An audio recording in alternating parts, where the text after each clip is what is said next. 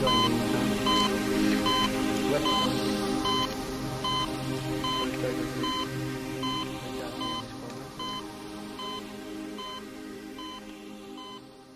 everyone. Welcome back to Legends of Surgery. I'm your host, Tyler Rouse. As some of you may know, the Nobel Prizes for 2016 are in the process of being announced, with this year's winner for physiology or medicine handed out to Dr. Yoshinori Ohsumi on October 3rd for his discoveries on mechanisms for autophagy. I thought it'd be fun to do a podcast on surgeons that have won the award, and I was surprised to learn how many had won. There are discoveries applicable to a number of surgical specialties, including endocrine surgery, vascular surgery, ENT, ophthalmology, neurosurgery, cardiac surgery, urology, and transplant surgery. There are some important discoveries and some fascinating stories. There's lots to get to, so let's get started on Nobel Prize winning surgeons in this episode of Legends of Surgery. Okay, so here's my plan for this episode. First, I want to talk about the origin of the Nobel Prize Award because it's a good story and I think it's worth knowing. We'll then cover each of the nine awards given to surgeons and give a little background into the people that won it, and of course, the work that earned them the award. Now, unlike other podcasts, I won't go into extensive detail as there are just too many to cover, and this is going to be a pretty long one anyway. We'll finish with a bit of fun, but you'll have to listen to the whole thing to learn more. Alfred Nobel was born October 21, 1833, in Stockholm, Sweden. He came from an interesting family as he descended from a famous 17th century inventor named Olof Rudbeck, and his father was an engineer and inventor, building bridges and buildings in Stockholm. The family went bankrupt the year Alfred was born due to the loss of some barges with construction material, and they moved around, landing in Finland and Russia. Young Alfred could speak five languages by the age of 17.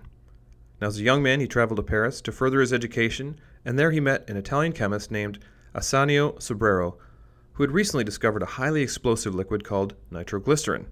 It was thought to be too volatile and dangerous to be of any use, but Alfred became interested in developing it for the mining industry. Now, despite a number of setbacks, including a fatal explosion that killed his brother, he persisted and eventually discovered an additive that would turn the liquid into a paste that could be formed into rods that would be inserted into drilling holes. He patented this in 1867 with the name dynamite, from the Greek dunamis, meaning power. Now, this was a game changer, and Alfred Nobel became rich. He used this newfound wealth to build factories and became a major armaments dealer. But here we come across an interesting story. In 1888, Alfred's brother Ludwig died. Due to some confusion, a number of newspapers accidentally published obituaries for Alfred instead, including a French paper that declared, quote, Le marchand de la mort est mort. The merchant of death is dead. It is said that he was so profoundly affected by this rebuke that he bequeathed his entire fortune to institute the Nobel Prize. All right, without further ado, let's get to our list. Number one on the list, and the first surgeon to ever win the Nobel, is Dr. Theodore Kocher, who won in 1909 for his work on the physiology, pathology, and surgery of the thyroid gland. Born in Bern, Switzerland in 1841, Kocher trained as a surgeon in both Bern and Zurich. To set the stage, at the time that he was beginning to attempt thyroidectomies, which is the surgical removal of the thyroid gland, it was considered one of the most dangerous operations around, which an honest surgeon should not attempt. In fact, the Academy of Medicine in France actually prohibited the thyroidectomy, as the mortality rate before 1872, the year Kocher did his first thyroidectomy, was as high as 75%. Why anybody would agree to do this, I can't imagine.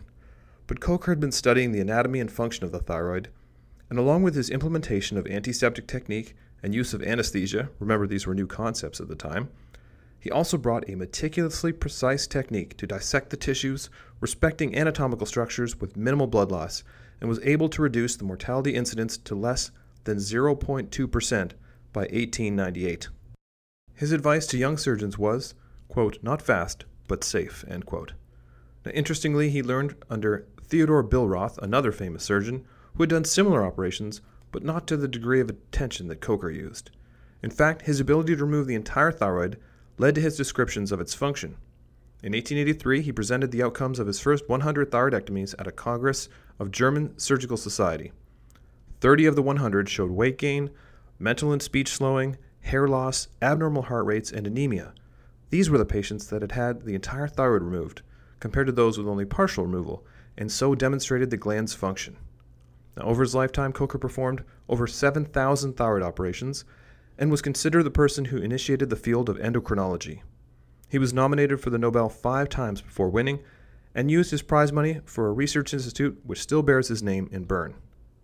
Those that work in an OR may also know the name Kocher from the surgical instrument that he developed, which is a strong clamp used for grasping tissues.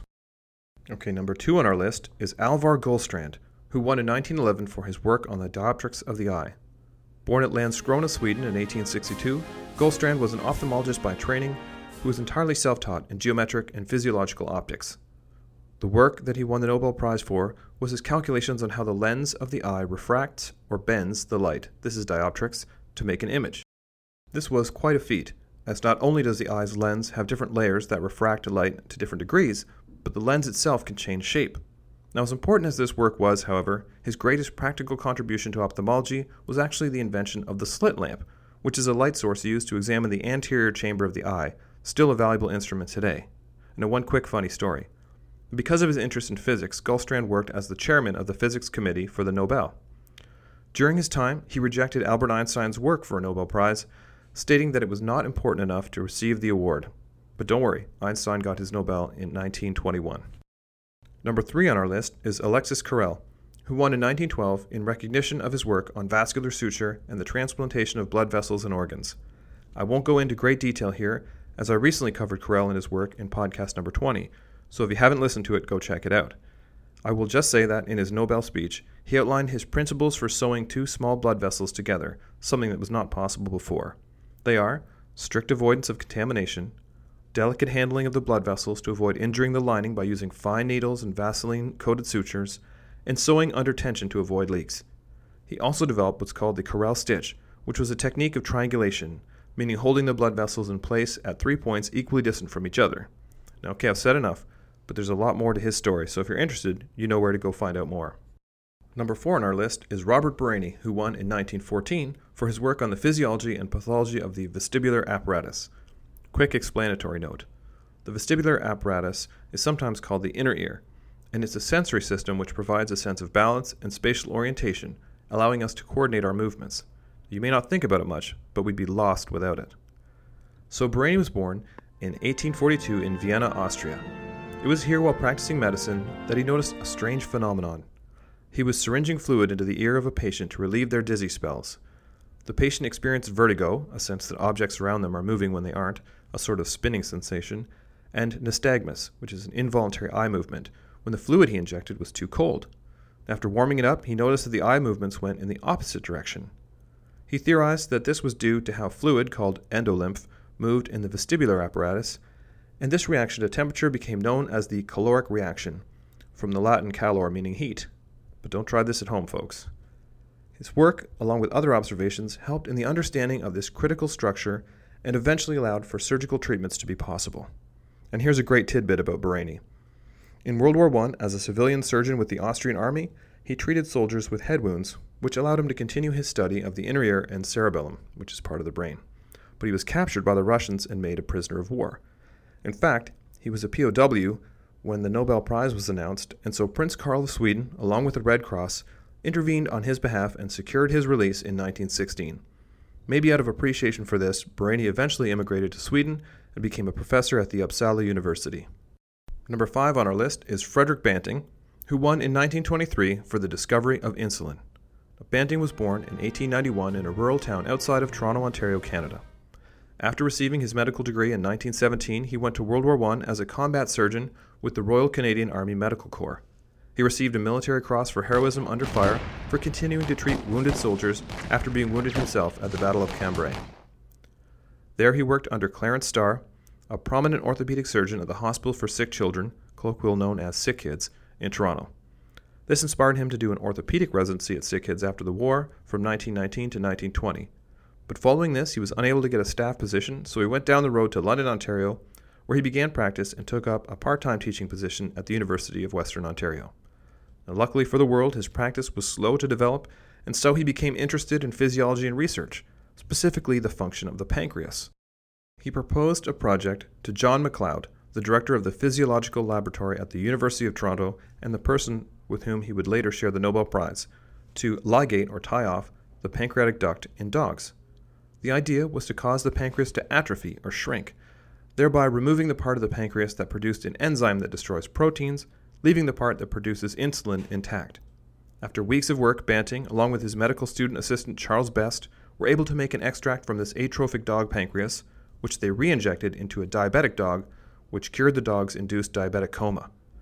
They later were able to isolate insulin from fetal calves, which they got at a slaughterhouse, and in fact, pork and beef would remain the primary sources of insulin until they were replaced by genetically engineered bacteria in the late 20th century. Now, enough cannot be said about this groundbreaking discovery. This was essentially a cure for a disease that had about a one year life expectancy after diagnosis. Children that were wasting away in beds would recover in a matter of weeks. The fact that there's only a year between their discovery and the awarding of the Nobel speaks to the impact of their findings. Banting would be given a lifetime annuity by the Canadian government to continue his research, and he was knighted by King George V. An interesting side note on the Nobel itself Banting flew into a rage when he learned that his assistant Best was not awarded the prize too, and so he shared the prize money and credit with him. But Best, in a way, was only there out of sheer luck. There were two medical students in the lab, the other being Clark Noble, but Banting only needed one, so they flipped a coin, which Best won, and the rest is history. Banting and MacLeod, along with Best and the biochemist Collip, who helped them isolate the insulin, are now recognized as the co discoverers. They sold the patent for insulin to the University of Toronto for $1. Banting continued to do research in a number of areas, and in early 1940 he was working on a pressurized flying suit. He wanted to test this out in England on pilots with the Royal Air Force. En route, his Hudson bomber plane crashed after refueling in Newfoundland, and Banting died of his injuries. He's buried in Toronto at Mount Pleasant Cemetery. Number six on our list is Walter Hess, who won in 1949 for his discovery of the functional organization of the interbrain as a coordinator of the activities of the internal organs. Born in 1881 in Frauenfeld, Switzerland, Hess worked in a private practice as an ophthalmologist near Zurich from 1908 to 1912, when he decided to leave this practice and train in physiology. He worked on using electrical stimulation in cats, where he demonstrated that the diencephalon, which is a region deep in the brain, and specifically the area called the hypothalamus, was crucial for controlling blood pressure, breathing rate, body temperature, and other bodily functions. This is part of what's called the autonomic nervous system, basically the bodily functions that our brains do without us having to think about it. It has two branches called the sympathetic nervous system and the parasympathetic nervous system. The first is sometimes called the fight or flight system, which amps up our bodies in response to a threat, and the second is called the rest and digest or feed and breed system, which is fairly self explanatory. Hess would insert a metal thread into different parts of anesthetized cat's hypothalamus, and when the cat awoke, he could trigger different behaviors with weak electrical impulses.